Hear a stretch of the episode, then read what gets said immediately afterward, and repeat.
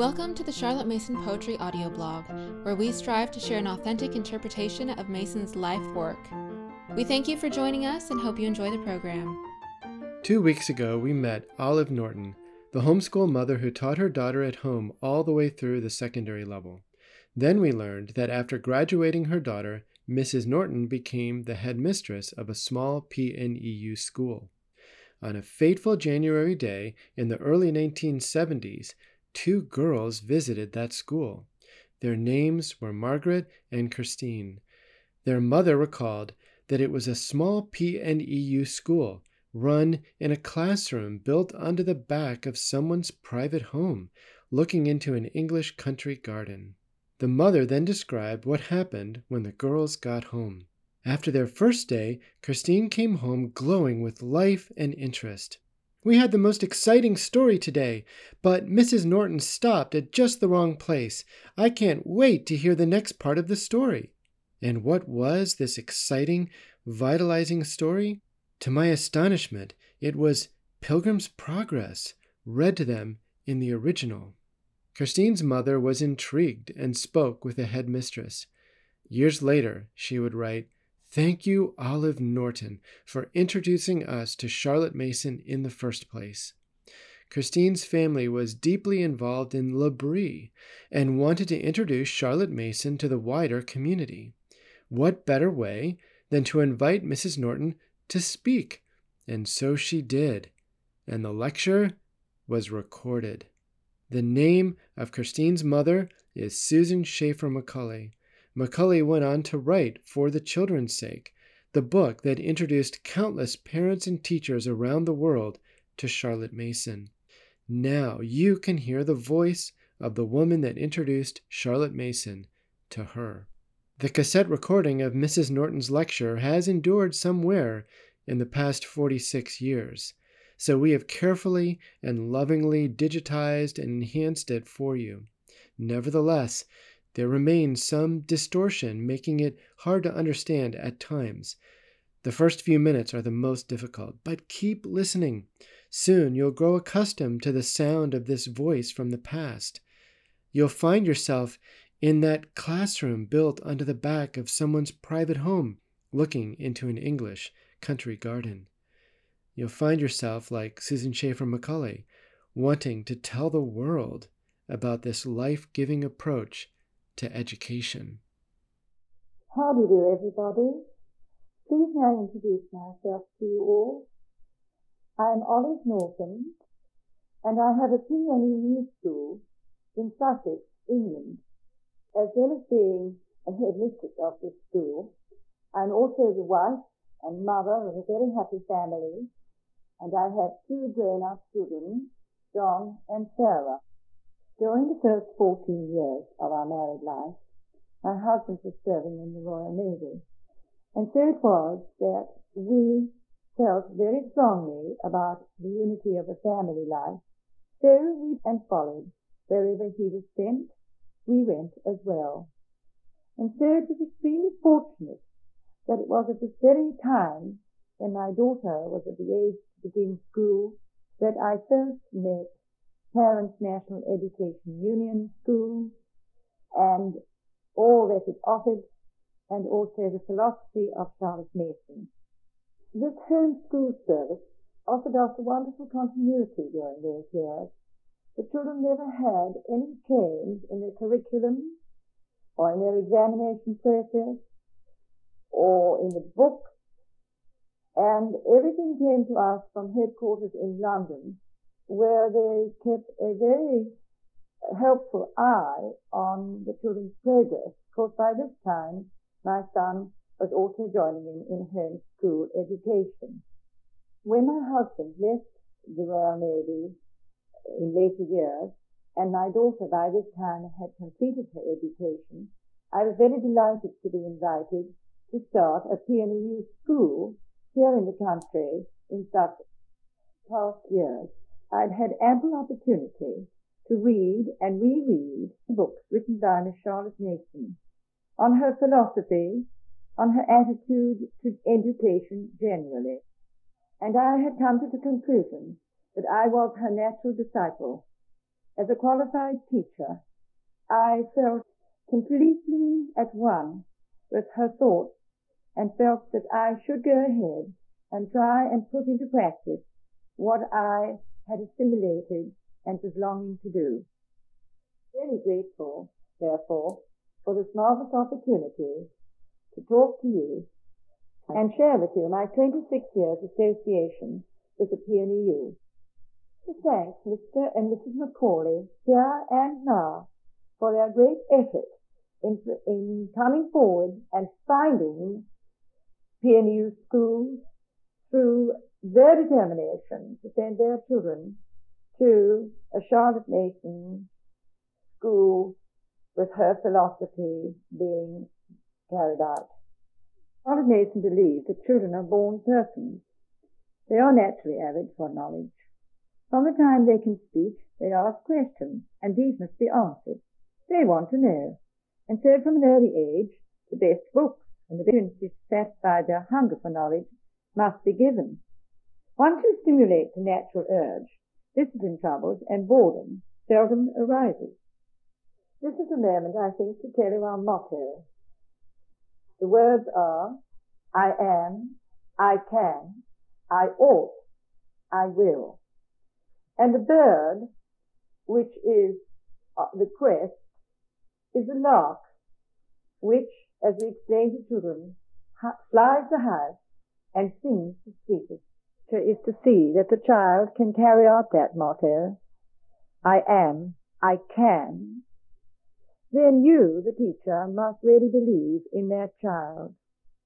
I will give you a small example that happens here in school nearly every day. A child will leave its desk and come up to me and say, I'm stuck. I can't do that. And I will give it a short lesson and explain, and the child will return quite happily to its desk and settle down and deal with it. On the other hand, another child will come up and say, equally the same, I can't get on. I say, no, I'm not going to help you. You go back to your desk and try yourself. Rather reluctantly, the child returns. I keep an eye in that direction while I'm carrying on with other things. And then I notice, and it happens always, the child achieves it. Its face looks towards me and smiles and says its eyes, I've done it. I've done it. I did it all alone. And this is the beginning of leading this child to confidence and to know those words have a meaning. I can. It is a shame to waste the opportunities given to one. And so I think a strong urge, I ought to do it, which brings us next to I will.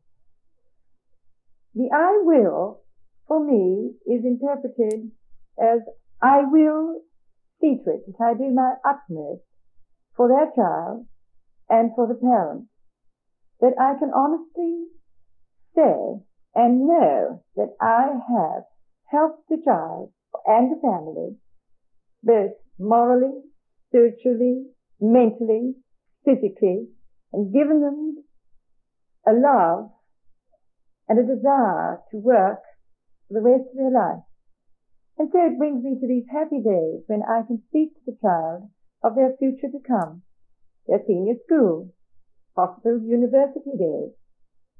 Perhaps they'll be fine explorers, do wonderful things, help other people, and all the great choice that lies before them, all through this love and this will to work. Now let me tell you something about the staff here. I, as we are a very small school, I only have four other teachers helping me, but each one has been trained to understand the philosophy of Charlotte Mason in the, their approaches to these children. And it has been very rewarding when I see the progress that they, the teachers, have made as I have trained them.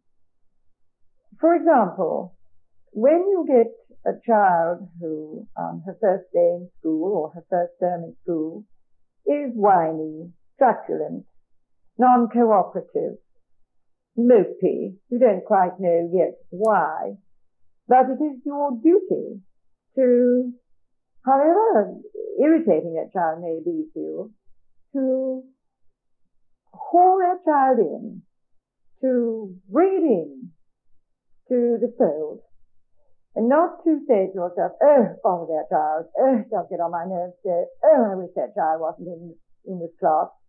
No, do exactly the opposite of what you may feel in, on the first account. And this is what I have gone on saying and saying. Uh, please make a super effort to deal with the less attractive, the more problematic, the more difficult child, and the sooner you make them feel wanted and for love coming to them and your understanding or love through understanding, you will find that child will begin to be less um, difficult all round. In fact, will very soon become a delight. And it's been my happy, I think one of my happiest moments this very term when my staff had said to me independently, oh, we've got such a happy lot upstairs in the uh, five to six old form. Um, everything is going very smoothly. Everybody's in tremendous good um, humour and so on. And I say really honestly, if you could but tell yourselves, this is the first time that you've said this because you brought it through this situation yourself. Uh, there's not a single one that you have um, left out. I have often been asked by parents uh, being interviewed here for the first time, can I put my finger on the secret of the atmosphere of this school uh, that they've heard so much about? And I've come to the conclusion that the right answer is self-respect. From the moment we meet in the morning, I try to create an atmosphere where we are all holding each other in the highest respect and also ourselves. Our general appearance, for example. The children are seldom corrected over tidy hair or dirty hands. Their books I tell them I don't want to have to correct a dirty book.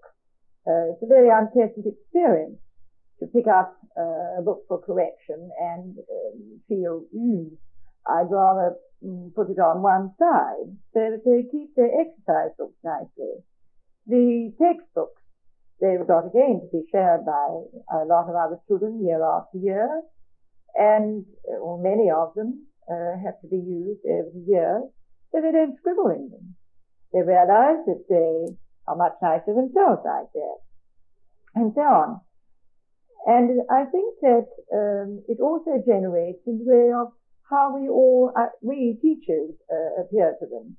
I, for example, um, I like to wear fairly bright clothes.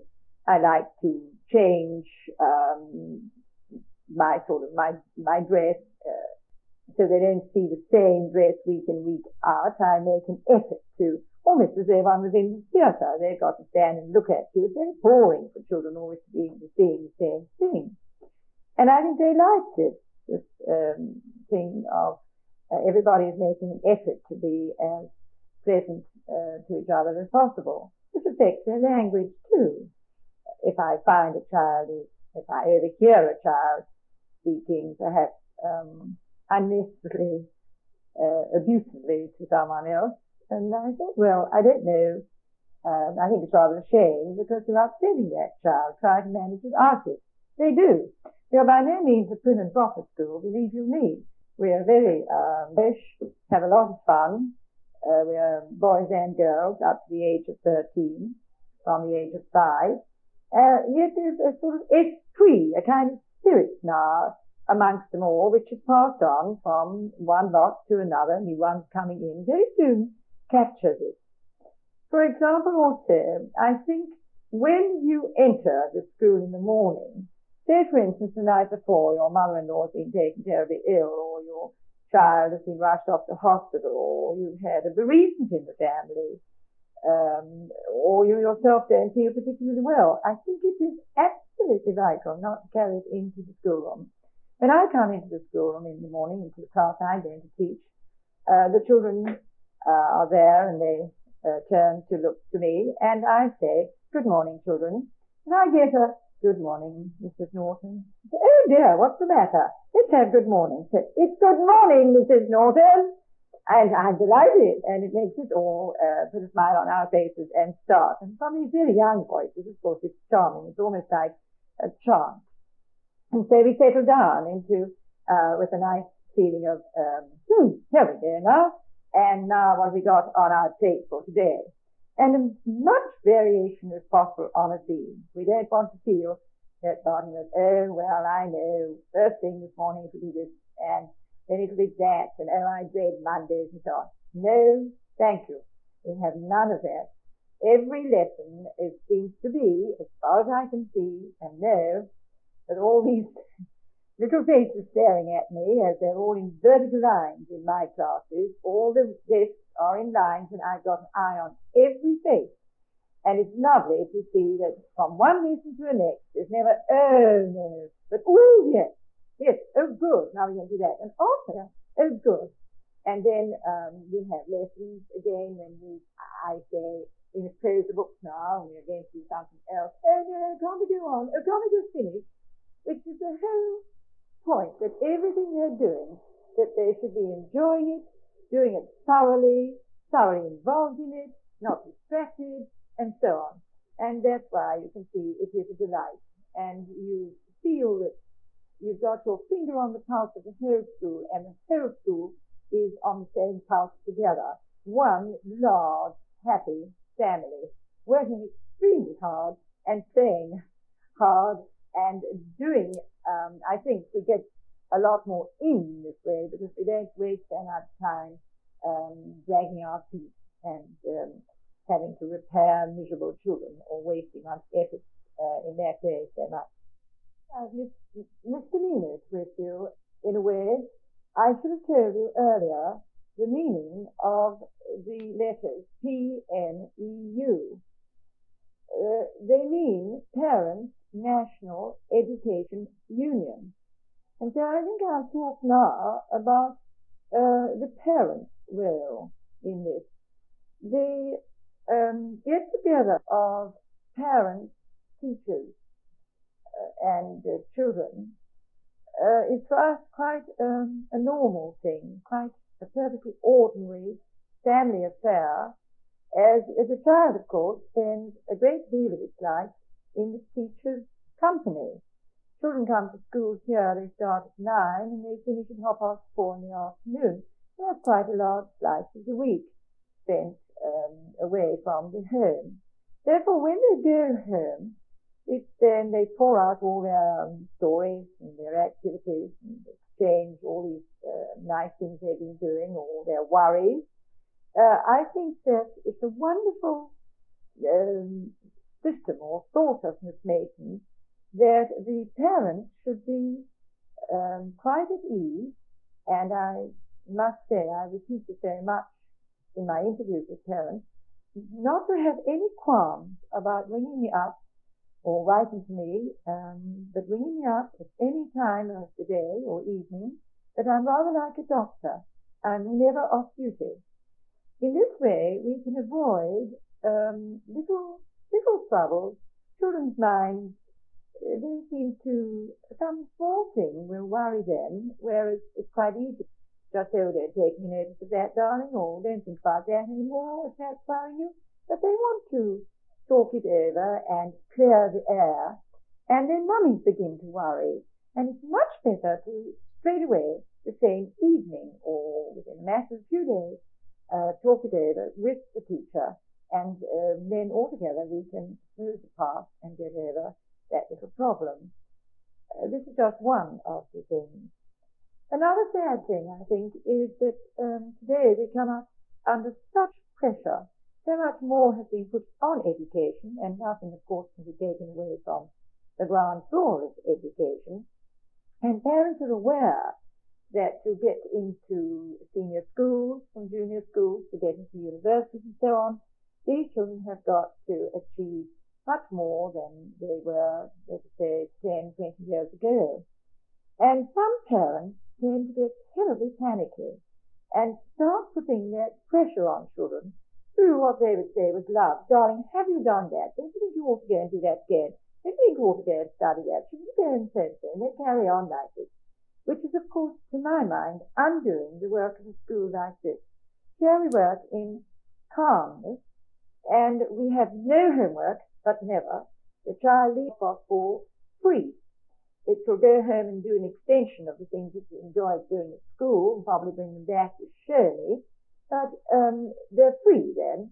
And it's a terrible sad thing when you get, uh, in some cases, parents who then start uh, at home to say, oh, if your writing wasn't very good in school today, don't you think you ought to go and do a little more, practice it now, and so on? No. This exhausts the child, and it's pulling the child in two directions. And clearly you undermine the good that's being done. Uh, it's interesting, I think, the uh, little ways that we are able to help. They're odd. It's really like having a confederate, a friend. The teacher should be the friend of the child and friend of the parent, the parent, that they uh, can communicate with you. Communication is absolutely everything to my mind. And, for example, you get amusing little things that are so easy to put right um, a mother riding back from Singapore to this climate uh, in the autumn time, child coming here age five, said, oh, I'm having such terrible time trying to get John, um, get him uh, to have good night's sleep. He seems to wake every morning at about three o'clock in the morning. I'm afraid he must be so such a drag at school. He's getting so tired. I really don't know what to do about it. I, have you tried putting on another blanket? Oh, no, I hadn't thought about that. So yes, I did. And that was the end of the matter. Little things that sometimes an outsider can see, may not, not always be the teacher, but somebody who is spending time with those children, that that person can become uh, your friend. Uh, another um, a very vital thing is to have preconceived idea about what will be like. You, again, will hear, oh, uh, well, now, if the child comes to um, this school uh, next term, age five, I think I also tell you that my husband and I were never very good at math. Uh, just not one of our teams. And I said, well, I'm afraid, Mrs. Mrs. Bloggins, uh, whatever you want to call her, uh, well, Mrs. Bloggins, I'm afraid I, I don't accept that.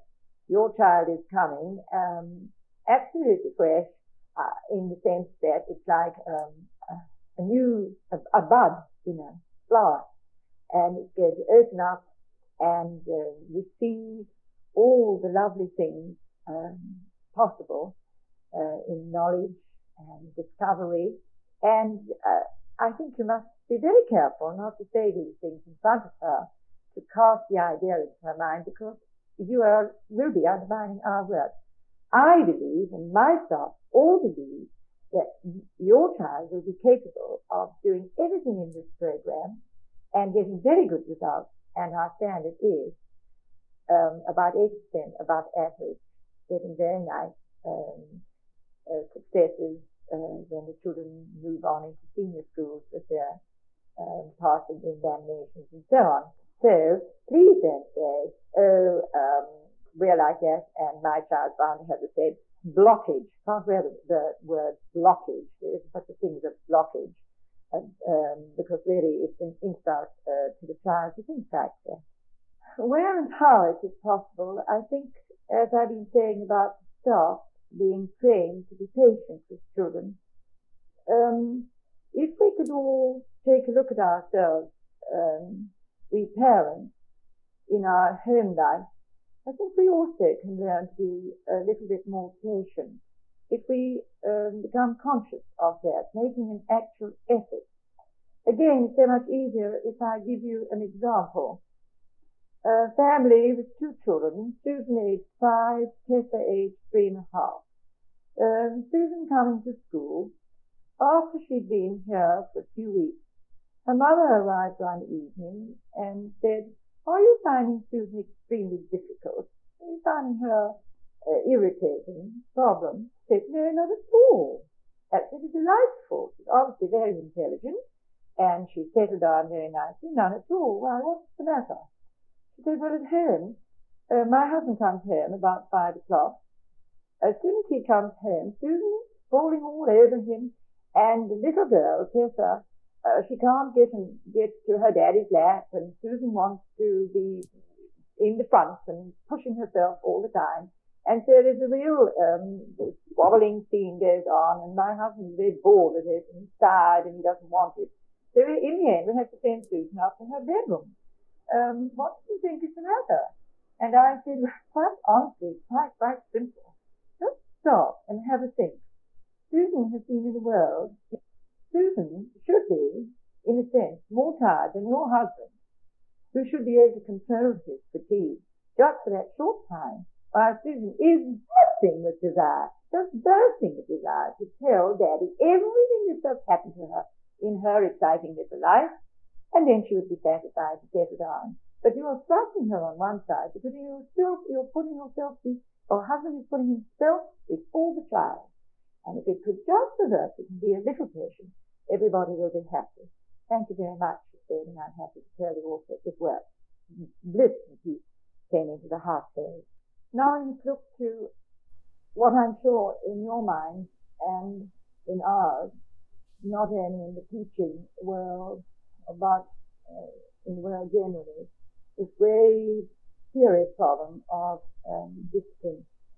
That uh, discipline seems to have disappeared um, in schools, and the foundation is just not there and we are getting into this desperate situation in all countries of um, crime, thereabout uh, bullying uh, in all its various stages and uh, names of this problem. It, to my mind, it all stems from the early days. If a child in school um, is beginning to be um, uh, restless, wandering around, uh, looking at the loose ends, it will begin to disturb others, uh, be an irritation. So immediately you do something about that child, you get it occupied uh, into something interesting, and then that stops.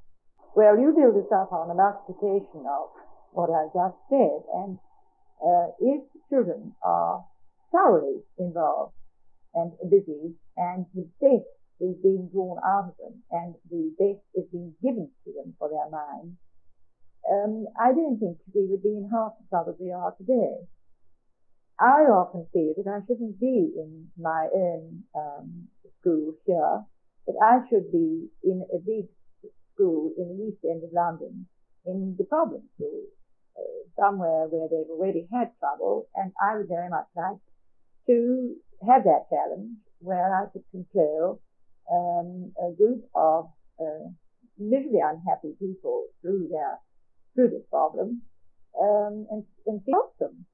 Simply because I've had so much experience um, in handling different uh, different ages and stages of young people, uh, right up to their um, school leaving, that I feel that uh, when some of these schools are having a very exciting experience, if the teacher in charge is young, uh, maybe it's her first post, and it's all too much.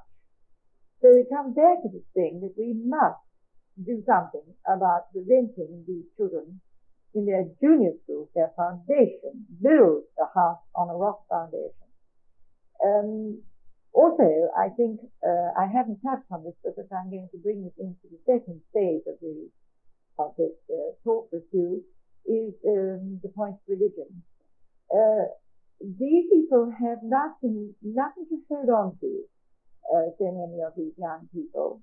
And whereas in this, where I'm standing now, in my main classroom, uh, from where I'm talking to you, um, the children know that God, these young children, God is here in this room with us.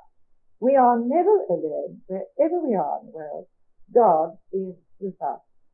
And this um, gives them a tremendous, uh, from young age, form before the side, it starts uh, to give them what I'm sure every one of you in the hall listening to me knows exactly what I mean. It gives them something that these other poor sad uh, boys and girls who are in all these troubles uh, haven't got. There's again our duty to teach, pass on through the word, the word of God should be um, amongst our daily discussions, which I shall be coming to. Also, I feel that these people who had this opportunity to get a good foundation in the right and wrong way to go life, some said they started probably with boredom. Even people with a bad background can be say a problem background, father may be in prison, their mother may have disappeared. Um, these children can still be given this, uh, if they're given the same chance of um, a school with this sort of attitude to them, they would still be all right. Uh, and this comes, of course, from the fact that the teachers have got to have courage. See, I'm not afraid at all. Uh, I do go and see um, very serious uh, prison cases. Uh, this is part of my book. I might say my hobby is one of the various things, if you can call it such, but I mean it's my spare time thing. I'm not afraid to go into that um, uh, prisons. I'm not afraid of people. I'm not afraid of any situation simply because uh, God is with me. He is my friend. He is my friend.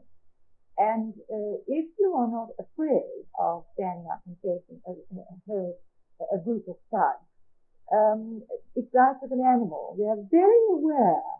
Um, animals are, uh, have an extra instinct about um, who and who doesn't. And I believe that young people are the same. That if you communicate and make them feel at ease, once you've made that communication, uh, uh, everything can go forward from there. One of the uh, subjects we openly discuss in assembly time uh, altogether quite often, as it arises uh, usually after um, playtime period, uh, is jealousy. Of all the deadly sins, perhaps jealousy ought to have a classification heading of its own because it has so many uh, offspring and we have discovered, talking all together, that um, it's the thing that affects so many of our activities uh, playing games, playing ball. Oh, she's got a bigger ball than I have, or she's had more turns than I have, or um, skipping. He's um, had more goes with the rope than I have, and, uh, and so on and so on. These little petty, niggly, distressing things. And we keep discussing this point of uh, let us try and put aside all that arise over more jealousies when we think of uh, when we look around the world and we see the terrible troubles that the world is in, and uh, sometimes these jealousies lead to wars, they certainly lead to unhappy marriages, uh, unhappy family lives, and um, so on. So let us try all the time to um, put it out of our daily life. And I think uh, it's interesting to watch those who do try and uh, they definitely get a different expression on their face after a time.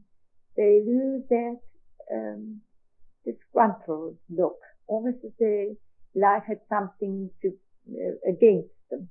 And it's lovely to see when they look um, at peace, their faces relax, and they found confidence because they uh, are aware that the friends around them are all um, in a nice sort of atmosphere feeling and going to make everything as pleasant as possible rather than as um, niggly and unpleasant.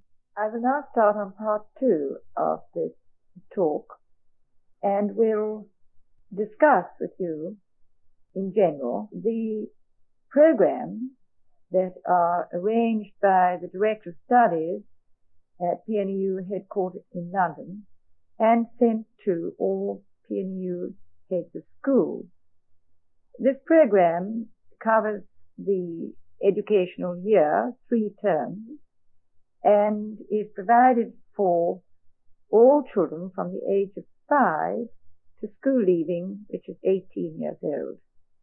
As this school where I'm talking, um, only covers the junior half from 5 to 13, the subjects I will be discussing will only be applicable to them.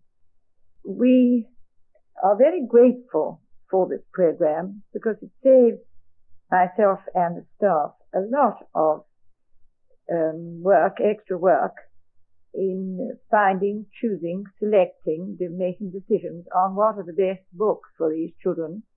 And therefore, this group who work at headquarters are doing a very valuable job because we get the um, all the books um, presented here on the program, even the chapters that we should cover each term, and uh, at the end of term we will do our examinations on those chapters, and also um, a very uh, important thing goes on in that they put together nice things like the uh, history that's selected for that term. Will also have the English set literature book will be in the same period so that your history you're studying you'll be able to visualize um, some the way the people live and a nice uh, story running that same uh, chapter. Now I'll give you a list of uh, the subjects rather quickly. And then I'll break it up and talk about each of them in turn as to how we present them to the children. Uh, this is every week we will be repeating these subjects. Daily we do religious knowledge, alternately New Testament and Old Testament. Then we have repetition in Bible when children learn some of the shorter Psalms off by heart. Then English grammar, English literature will cover um, classical literature, as in your country, something like Tom Sawyer, and um, a very wide range of books. Children will also have library books in their desks. Uh, again, we can select it from this program, leisure reading, we call it, or there's plenty to choose from. Then there's creative writing, which means your own uh, compose, your own composition poetry that they read, as well as writing their own, essays on factual matters such as history, geography, Bible, science essays. Um, here, uh, they read a play per term. I shall go into that in more detail later on, as it's a special feature of this school. And then there's British history and classical history, which covers uh, teaches them something of the early civilizations of uh, um, uh, Ur, Egypt, um, Crete, Greece, Roman civilization they cover during the years they're here. Uh, citizenship teaches them something. Uh, it gives them a covering of uh, how the affairs of this country are carried out, how Parliament proceeds, and what goes on in urban and rural councils, um, the social services, such as education departments and hospitals and so on. Then there's another very nice subject called benefactors of the world and the great leaders.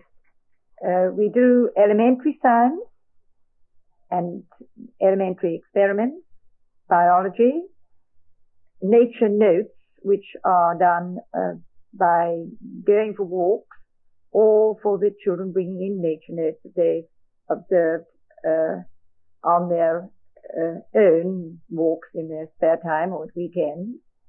Languages, we do and Latin, mathematics, using the metric system which we've been using for some years now, and um, picture study, and a lot of illustrative work for the young ones, which is used in the terms of an essay, which I will again enlarge upon later. Crafts, of all kinds, needlework, um, uh, imaginative craft, collages, using all sorts of different mediums in their craft, singing, sport, uh, drawing, and music. And I think that uh, is just about the sum total of our general subjects. At the uh, two terms in the year, we write exams, And the children in the senior half of the school, which I'm going to explain to you here, I regard the senior half as the 9 to 13 and the junior half 5 to 8. The senior half will write at the end of term, in the two terms in the year when we do exams, 15 scripts, and the 6 to 8 will narrate uh, to an invigilator uh, who will write down all their answers. Um, they will narrate nine scripts. The little children, the five to sixes, don't have anything to do with that because they're just beginning their narration. Now, this narration is, I think, the most um, unusual and the most effective part of Charlotte Mason's series in uh, how to um, teach children and get answers back in a way that really gives them the gift of the language. She believed, and it really does work, that when a child is giving full attention to uh, the lesson being explained, let us say a history story, and it is read through once, once only, and if that child has been sitting without fidgeting and giving all its mind to the lesson, then it will be able to stand up either immediately after this lesson when they're very young and older in the class, they will either tell it back the next day or write it as a short essay in their own words. In their own words, they will make it quite clear to you that they have understood and it's charming to hear them express it in their own way. This means that by the time they're about nine, they write an essay with ease. They're used to putting what they've heard into their own um, simple way or more complicated way, but at least it's an individual expression of what they have learned. The young ones of five to six have another means of narration through their illustration. Let me give you an example. If the teacher's been teaching about a country, let's say like um, the country in Africa, um, somewhere like um, Kenya, and if it rains a lot, and the she has said that the roofs are slanting because of heavy rain. Um, and the child then draws a picture of all the people and the things she's mentioned and draws it with a flat roof. Uh, then she'll say, oh darling, you didn't listen. Didn't you hear me say so? And these little details come out in their drawing, and the drawings are used instead of an essay, not just as a pretty picture, of course they're enchanting to look at, but they are not uh, the third purpose is not just to have fun drawing a pretty picture, but to get the facts right. The teacher will discuss them when she looks at them saying, "Fix them off as that. Yes, that's right. You've got the right kind of dress on that person. You that person uh, in the field picking the right thing and so on and so on. So this is very helpful. Also, I think these children in standing up uh, in class and narrating back what they have just heard teaches them to face people, overcome their shyness, uh, which they do quite soon after they've arrived. Um, they're looking at 35 people in my classroom and um, it's remarkable. They speak clearly and know that they will not be laughed at. One of the rules of this school is to encourage each other, and it is absolutely forbidden to laugh at another child's efforts. We laugh together, when things are funny. But we don't laugh at somebody. So they shouldn't feel at all embarrassed or overwhelmed with lack of confidence. Uh, the teacher's work is such a variety of subjects and variety of children, because every single person is different. Uh, it's very rewarding coming back to this thing of looking at the children's faces. Uh, you can see a puckered brow. You can say what's troubling you. Or you can watch them making an effort, and there is a little bit of a puckered brow. And you will observe that after another lesson on that subject a week later, child is going at it with quite a different expression on his face. I expect you've already uh, noticed how much I talk about the expression of the face. Of course, what the mind is thinking shows on the face a great deal.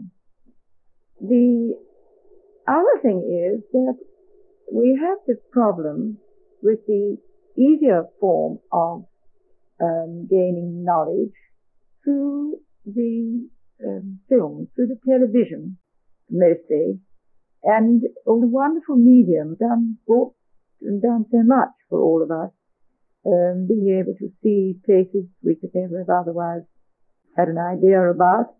Uh, I have found that among some children, um, they tend to look at a beautiful book, uh, a book when uh, a book of uh, discovering knowledge for themselves, and they tend to do what they do at looking at the television.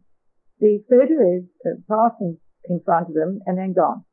And they will turn over pages of the book like that, flicking over the pages. You can get marvelous photographs of that, and then flick over the next page, and not having really even read the caption, just had uh, these quick glances.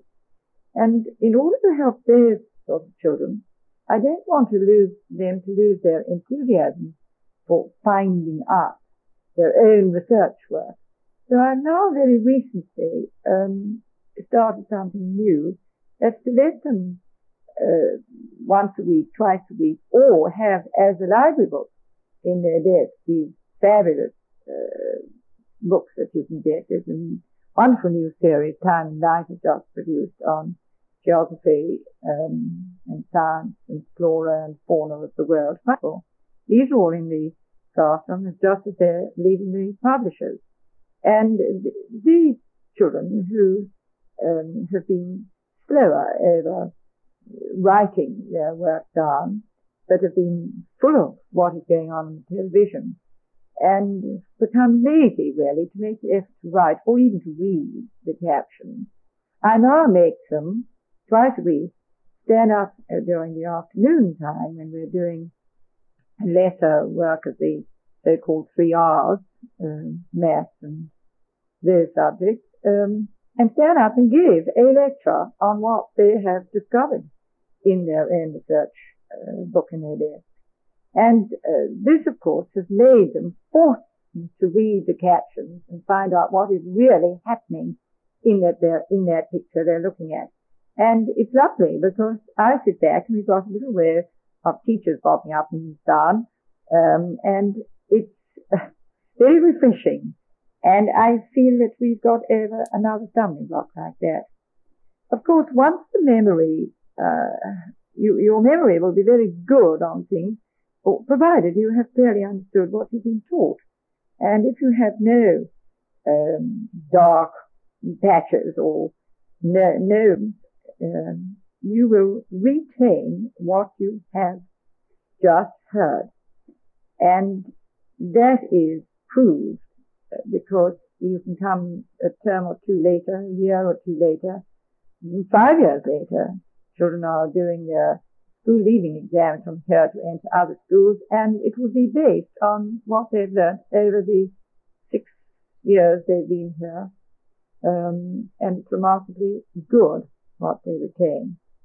The next thing I would like to talk with you is their own um, attitude to helping each other in school. They don't actually get up and go and help each other, but they do try very hard not to disturb each other. On occasions, you'll hear somebody in class say, because someone else is fidgeting, fidgeting with their pencil or making an unnecessary, inconsiderate noise.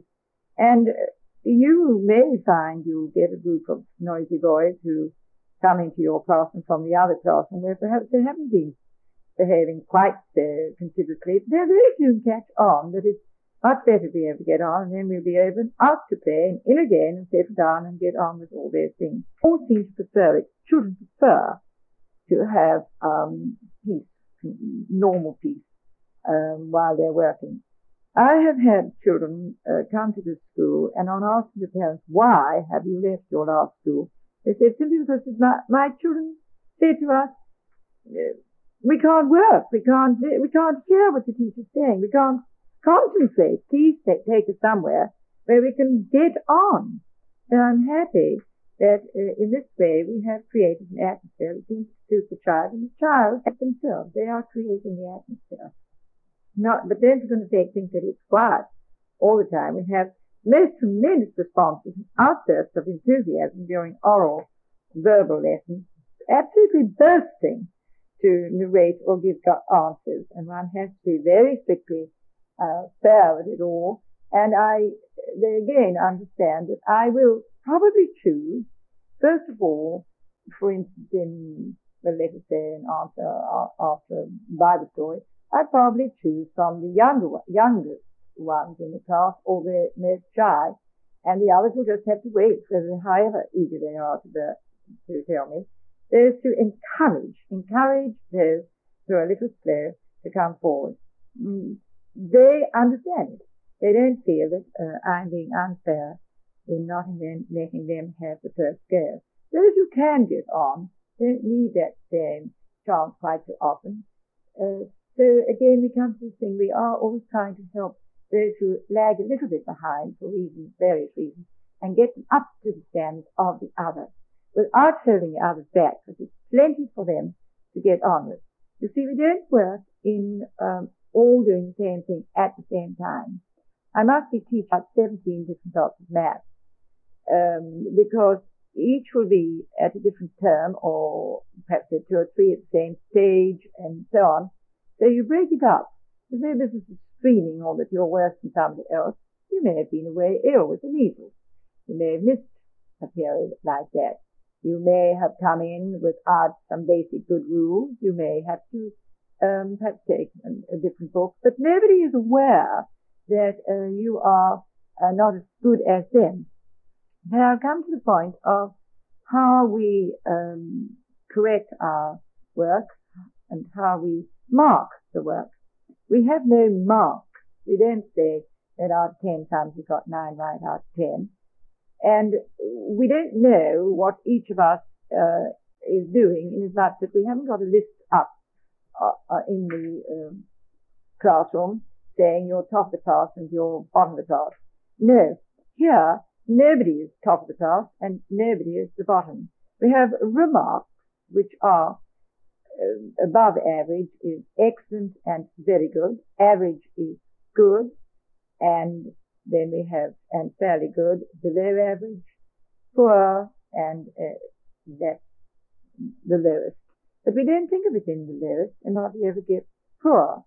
The attitude is that uh, they know that I believe that each one of them is doing their very best all the time. Each one is wanting to present their best. I know that may sound to you just an ideal, but I can honestly tell you it is an actual fact. These children always are doing their best. They may do better than their best sometimes, but they are not just um, just going through the motions. They're very keen. And in the, every evening I correct uh, an in-basket of about 50 books. I don't leave it hanging over uh, two or three days to suit myself. I very seldom have finished my work before 10 or 11 at night. And I'm very happy in the morning. Uh, I've left the books on their desks returned. And in the morning, when they come into school, they rush to their desks, open to see what they've got, to see how they've got on, what remark have you got, so on. I have um, given them a little mark, an extra mark called a star, when I feel that they've made progress. It's more important to have got right there when you got five right yesterday. That's progress. You have done better for yourself. You've made the effort and that must be appreciated. Not necessarily because you got everything right. I see you are making an effort to get over your, um, sort of perhaps you've had a difficult stage with the subject, then this is worthy of reward. And the reward is that little merit that I scribble on the page there, a little star shape. That means I'm well and truly pleased with your progress. You've made the effort. I also give for uh, creation. Sometimes I see some kind thought from somebody, um, or somebody taking, taking the trouble to help tidy up at school and before leaving. Little things that happen to all fit in to the whole aspect of the child's mind. And these are shown this way. I'm going to share with you uh, the way we teach some of the subjects I've mentioned. Let me start first with religious knowledge. We, um, at the age of five to six, these children are given stories from the Bible, Old Testament and New Testament. At six or upwards, they get the uh, Bible read aloud to them direct from the Bible. And in this way, they learn, they hear the music, the beautiful music of the language of the Bible. And when they are retelling the, these uh, stories in their own words, they very quickly fall into the habit of using thy, za, thee, and uh, these words, um, these gentle words in the Bible. The children are extraordinary in when I'm uh, about to start the Bible lesson, they create an atmosphere of their own. Very quickly, they settle down and become very hushed and listen more profoundly, perhaps than during other lessons. I am personally very moved when reading aloud the Old Testament and the life of our Lord. And there's such love for this too by the children who sit there very quietly that they, as I say, they seem to have created an atmosphere which is infectious to newcomers, almost as if to say, now, I'm going to listen to the work and life of a great friend or great friends. They are dead now, but I can never get tired of hearing about them. As for example, in the stories of uh, the New Testament, the work of Jesus Christ, they may have heard the parable of the five loaves and two fishes, or the parable of the sower each year since they were six. And perhaps they feel when, well, in fact I know that when they're hearing these again, um, when they're perhaps 11, they are still learning something each time they hear it. Every year they will hear it again, parts of the Bible, different parts of the Bible, some that they've heard before. They, each of them hears it afresh, as if to say, now I can learn something more from this every time I hear it. And then they, of course, have the opportunity to stand up and discuss what um, impact it has upon them, what meaning it has for them personally. After English grammar, Miss Mason had observed that few children took pleasure in this subject, and so she took pains to write a little booklet on the guide to teaching English grammar to young children. And um, in addition, we use the most marvelous books written by the great authority, Ridout. They're called Better English. The children adore them. For example, here is one exercise in the book one, the six-year-old um, they have to fill in the missing noun or the missing uh, word which they learn is the noun. Windows are made of, now choose the missing word. Windows are made of rubber, paper, or glass. And they have great giggles about that. Fancy windows being made of paper. Ha ha. And they then choose the right word. And this is explained that the name of a thing, of an ordinary thing, is a noun. And another example, they will say, my father is a fat man, my father is a jolly man. The next child will say, my father is a funny man. And then we'll say, well, what are you doing to father? We're, we're describing our father. Fine. Well, then we know that that's a describing word. And then when they are seven, they will know that that describing word is called an adjective. And then we might say that uh, now we want to talk about um, a doing word. So the six-year-olds will start off by saying, um, Father marched to work today. Father shuffled to work today. Father ran to work today. Well, what is he doing? Well, he shuffled or he marched or he ran. Well, there's the doing word. Well, then again, a year later and onwards, they will know that that doing word has a special name in English grammar. It's called a verb.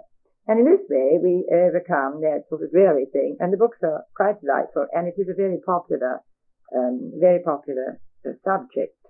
It is the foundation of um, their study for foreign languages. I have a young friend who's just got her first teaching appointment in a very well-known large school in England. And at the end of first term, she came uh, feeling most, um, most dejected. What's the matter? I said to her. She said, well, I'm finding it's impossible to teach them Latin, French, Russian, which are my subjects, because they don't know their own English grammar. So how can we get on? Now, English literature. Oh, what a beautiful choice these children have in the books presented. For example, the age of six, they hear read aloud to them the Aesop Fables. Each little short story in Aesop Fables has a meaning, and they very much love those. At seven, they start um, Bunyan's Pilgrim's Progress. The two-year course. In the first year, they hear about the life of Christian, and the following year, Christiana, his wife, on their great pilgrimage to the celestial city.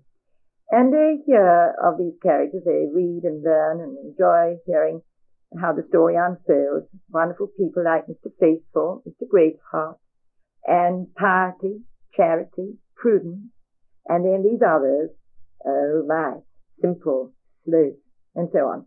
And that uh, they illustrate, I make them illustrate it um, as a scroll, like little drawings. Each episode that happened, you see, Christian carried, he was given a scroll which he would have to present at the gates of heaven in the celestial city when he got there. And so I do make them do it in this way, which is just different again. So they roll up their little scroll at the end of each uh, reading, having done little drawings and little captions to them. That they enjoy, something different. And then the um, other selection during the rest of the years they hear, they hear the early religions of the Scandinavians in the beautifully written Heroes of Asgard, um, the uh, King Arthur and the Knights of the Round Table, the uh, Greek, early Greek religions in Tanglewood Tales, and then they can a, a, a lovely illustration of Homer's Iliad, and the following year the Odyssey, and you can see that in the selection of these books, everybody, uh, the characters in these books are fighting for good and uh, against evil. For instance, in the Heroes of Asgard, the Aesir people uh, were always um, trying to uh, break down the evil of the giants in the land of Jotunheim, and everything had to be lovely and was lovely in uh, in Asgard, and so on. And this, of course, presents this lovely thing that they are uh, discussing all the time and making decisions and uh, coming to terms with all through all these examples of um, moral judgments and uh, being effective about following the right path and not taking the wrong. Enormous subject of learning to read. I hope one day I shall have the time to write um, a book on this subject because I have made it rather a special feature of this school. And I've trained that there's little people who come in at the age of five. By the time they are six, they are able to read and to spell. And of course, once they do that, it's all is open to them. They can then read their math books, their English grammar books, their own little story books. They can stand up and read their own stories back to their little friends and so on. The, uh, it's a very uh, much discussed uh, subject, this. Uh, lots and lots of arguments amongst the education authorities in um, this country. And uh, the country realized that there is something wrong in the teaching of reading. Well, so let me say that I do hope that through what I'm able to share with you, perhaps there are teachers in the audience who um, who may be able to be helped by the way we go about it. I can only just touch on the subject because, as you can see, it's such a very large one. We teach from the beginning, the both um, aspects, both ways. We teach phonetically and picture words. The first word that a child wants to be able to read is mother. Now, mother, you can't break up phonetically. It breaks down the rules. And so you learn that by constantly seeing um, this word written up or, or before you, or we have what we call flashcards, great big uh, cards with um, mother is here or mother hen and her chicks or um, mother uh, and father are something or another. And this way, by constantly seeing these words, uh, they have a storybook, and in that storybook with lovely pictures, a lot of these, what I call the picture words, are there, and they will recognize them just like you recognize a photo of your grandmother or something like that. Now, the phonetic is must be balanced with the picture words every day. They must, first of all, they start off to learn their alphabet phonetically. That is to say, the name of the first letter is A, but the sound is A.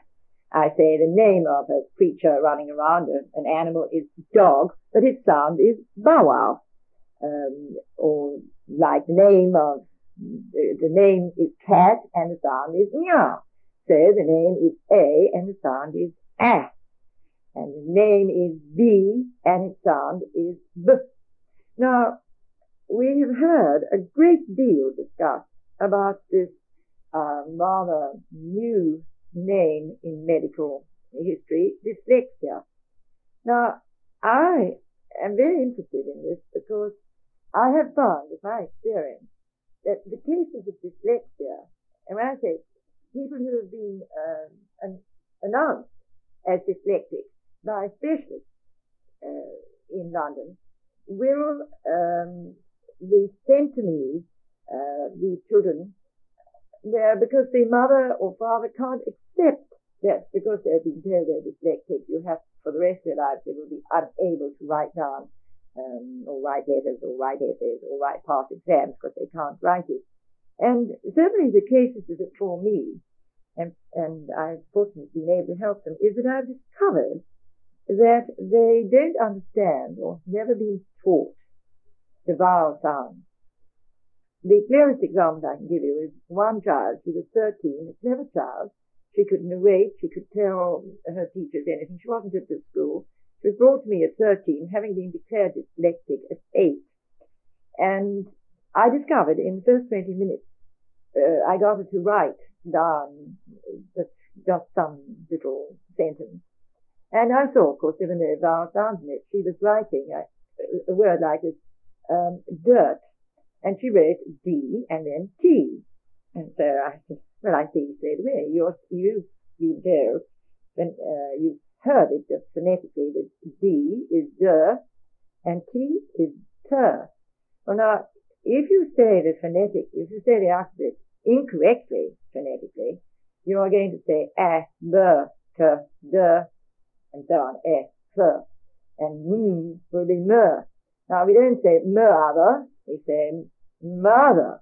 We don't say cat, we say cat, and so on. And I then teach the first, having said your f, b, b, not k, d, f, not fur, and I make them, when we come to something like, sort of almost feel as though they're going to spit. Anything to make them laugh about it and be interested and capture the imagination and we have and not sir for S and so on. Now, in this way, they're able to group together and you must make the first two sounds be said um, at once. In other words, the first grouping that we put, we put into family groups.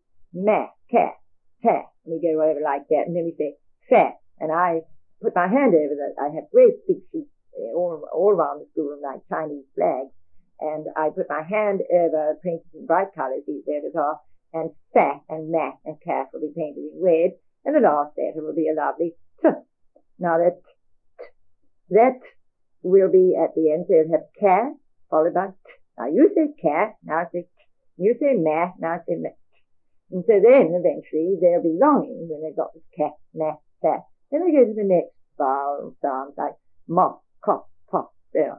And then finally, you make up the whole word like that. And then you move on to other sounds like they know, they will recognize that OR and AW is OR. And that OU and OW mostly is R. And that SH is sh and CH is ch. And when they come to those two next door to each other, they will say them like that.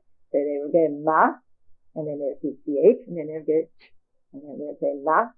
They won't be going m, a, m, a, No, they will see these families together. And therefore, by the time they're six, they can read not just their own little reader, but they can read, they can break up words and they can read spell and they can really read. Uh, we um, trace a great deal, starting off nice capital letters and then uh, script writing. And at seven, they start joined up writing and they trace a great deal. As I said, they have a good example and they write every day.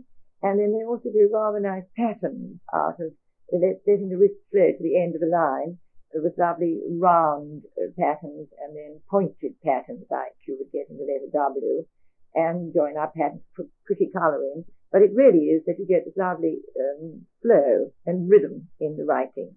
Girls who have a bad writing usually are, very often they're trying to hide something, that they are ashamed of their spelling or they're nervous. And uh, boys that, boys and girls that are particularly uh, behind in uh, spelling and reading, um, when I've got problems, you know, like this boy coming in fairly late into the school, I noticed that they'd gone as far as putting one letter right on top of the other, really as though they were uh, thoroughly in a darkness about it. And so the writing is very interesting because then you can spread it out as they gain confidence and show it and present it. And presentation gets an actual remark uh, here at exams, how you present all your work. So important. The first time you, when, you when you write your letter for your first application for a job, the first impression is, oh, what a nicely presented letter. How important it is for your future. Mathematics is another vexed uh, question because there are so many arguments, pros and cons as to which is the right way to go about it. But again, I think that in a primary school, in the first um, 12 years of your life, you should learn general maths uh, so that you are in a position to really understand what numbers mean and to juggle around with them very quickly. And then after that, you can move into computer maths and modern maths if you have got the uh, full understanding of what is 5 squared or um, to add on 10 very quickly grouping numbers 7 and 7 and the next door neighbor 7 and 8, one figure, add on 10, add on 9, quickly add on 10, take one away, and so on. And to be able to juggle around with these as say they were uh, balls in a game. And again, it must be done with um, delight. And you, you have various apparatus. Not too much. I'm not very keen on them always working with pieces of wood or bricks or not always, but I think then you stop to use your own brain. I teach them for something that they can look at the thing and then say, right, now let's go and see if we can do it with our hands out there. And if we haven't got it the first time, we'll come back and try again. Um, I don't teach with a clock, strictly saying we'll have half an hour and then stop dead. I think that certain subjects, for example, math in particular, um, by experience, you know when to stop. You've got to see the explanation through to the end, not let the lesson, you just stop because the clock says half past ten, and then halfway through that explanation, you've got to go to another subject or another room to teach somewhere else.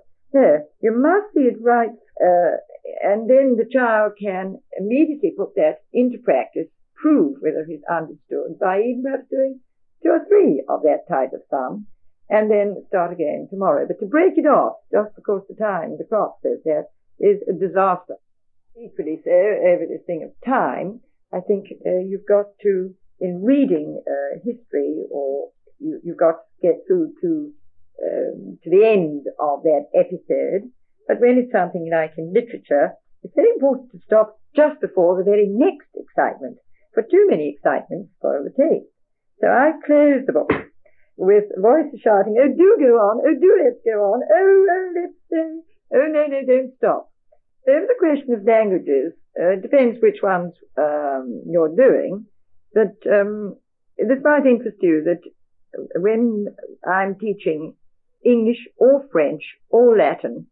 There are times when I find myself standing in front of the blackboard, writing the three languages down at once. It may be to do with an English vocabulary word. I want to uh, try and uh, give them the meaning of the word, not just say it, but explain it to them, that they could see it for themselves. And they can improve their own vocabulary by finding the meaning of words through French roots or Latin roots. For example, I, I was, they were seeing on the board suddenly, we've been talking about a terrace, and the child doesn't know what a terrace is, but it has learnt already uh, la terre in French and terra in Latin. Or it's learnt iuvenis in Latin, and that I is a J in French, jeune, and juvenile in English, and so on. There's little examples, and so they like that too. They see the sense of, they see the combination, and it interests them rather than just learning it off pat as um, uh, like tables, uh, their language roots. Notes are um, a great feature.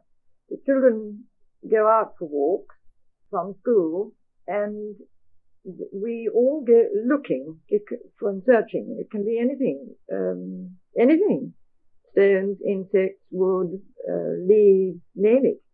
And what we all collect, we bring back, and then we write in our, we draw uh, straight with the color of the object, using color of the object before us, and never with pencil. And then the young ones can ask uh, to, for me, me, to make a copy of the little note board, and we put it on the board. And sometimes we dissect the things that we've found, but they keep a regular nature note and they have the date on it, and then they keep those books year by year, and they can, can't they can um, look back to the previous year. Oh, the snow, snowdrops came out on the 1st of February last year, and this year, they're earlier, they came out on January 27th, something like that. And they also, it's lovely because parents come to me and say, you know, since you've been, since they've been here doing nature walks, our own walks at home at weekends are such fun because we began looking too. I can remember once giving a mother um, a little bouquet on Parents' Day, saying that's the mother who's done the best in helping us collect nature notes this term, great larks. Now, sometimes you get great shocks when they bring you a slow worms or uh, something. I, am terrified of, of, snakes, so I, I rather dread when the box is open as to what's coming out. But so far, we've all survived over the years.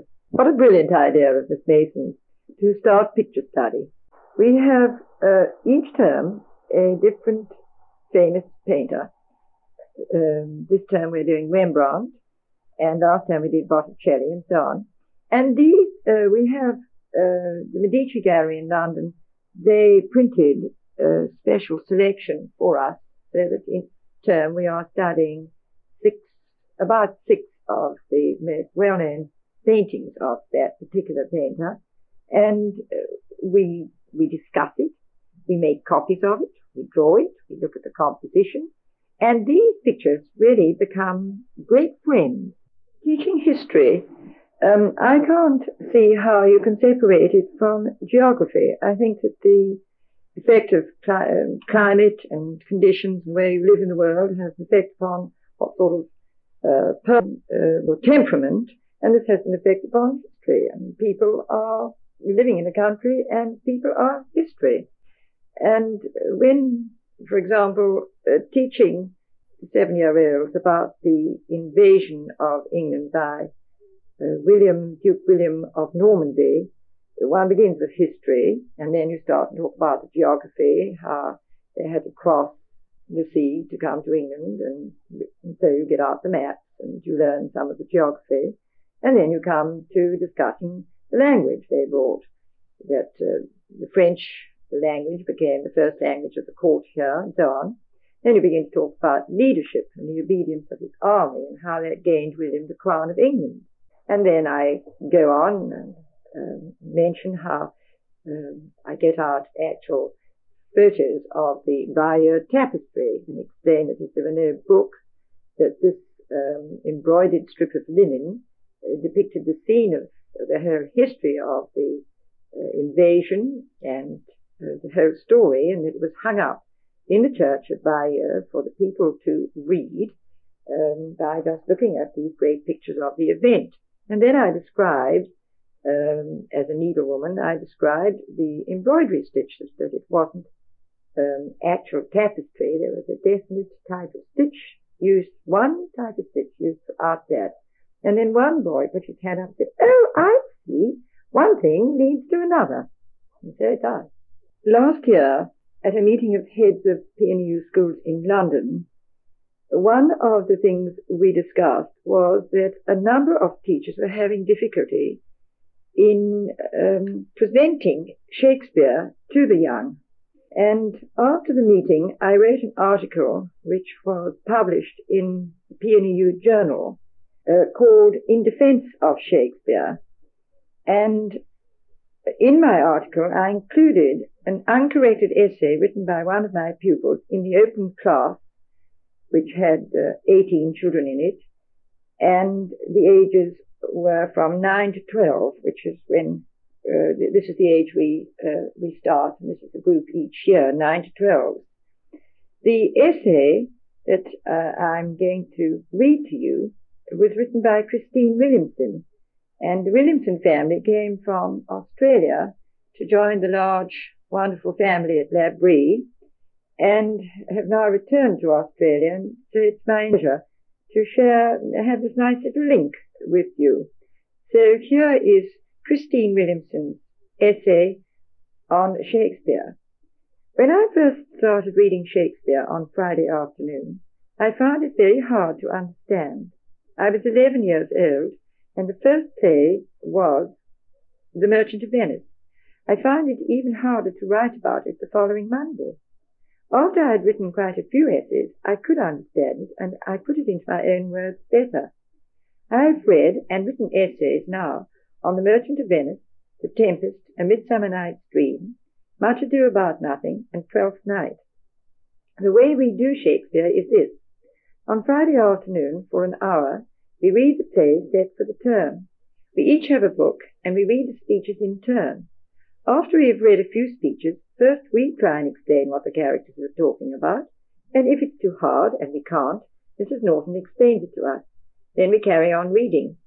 The next Monday morning we write what had just happened in our own words. In this way we write the whole play in our own words. We study a play a term, and if you stay till the end of the twelve-year form, you read and write 12 plays. If you stay only until the end of um, the 11th, you have done none. During the summer term, we learn our roles for the play to be performed at the end of the term. The play that we act has neither been read, has either been read before or is being read at the time. We choose our costumes from our theatre cupboard, but often we have to alter and adapt them by our own choice of perhaps a different ruff or jacket or colour of tights. We make all our own props and scenery. We act the play outside in the garden. Shakespeare has greatly increased my vocabulary. That ends the essay. Now to finish uh, with a little more of the art. last year, we all went to watch an amateur Shakespeare company perform in a big theatre. The children's reactions were interesting.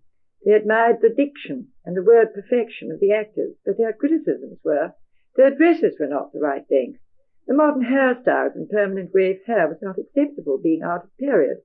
Why play a modern Spanish guitar? Where was the lute? After our last summer's performance of A Midsummer Night's Dream, the children wished we could find a village green suitable to repeat the performance as presented by strolling players one Saturday afternoon. But where could we find a green that had no traffic dashing by to drown our words? We keep a record of each year's performance. An album of coloured photos provides us with happy memories. I hope I can inspire other teachers to give the children the heritage they deserve, and I believe that you have not, that if you have not got the taste for it, the children will get it if you give them the chance. I will now say goodbye to you all, having explained to you some of the philosophy of Charlotte Mason and the dedicated life of the teacher who should never underrate her pupils' abilities and try to remember that teaching is a sharing through patience, love, and understanding. If you have enjoyed this episode, please leave us a rating or a review on iTunes. Thank you for listening to the Charlotte Mason Poetry Podcast. We hope you enjoyed the program.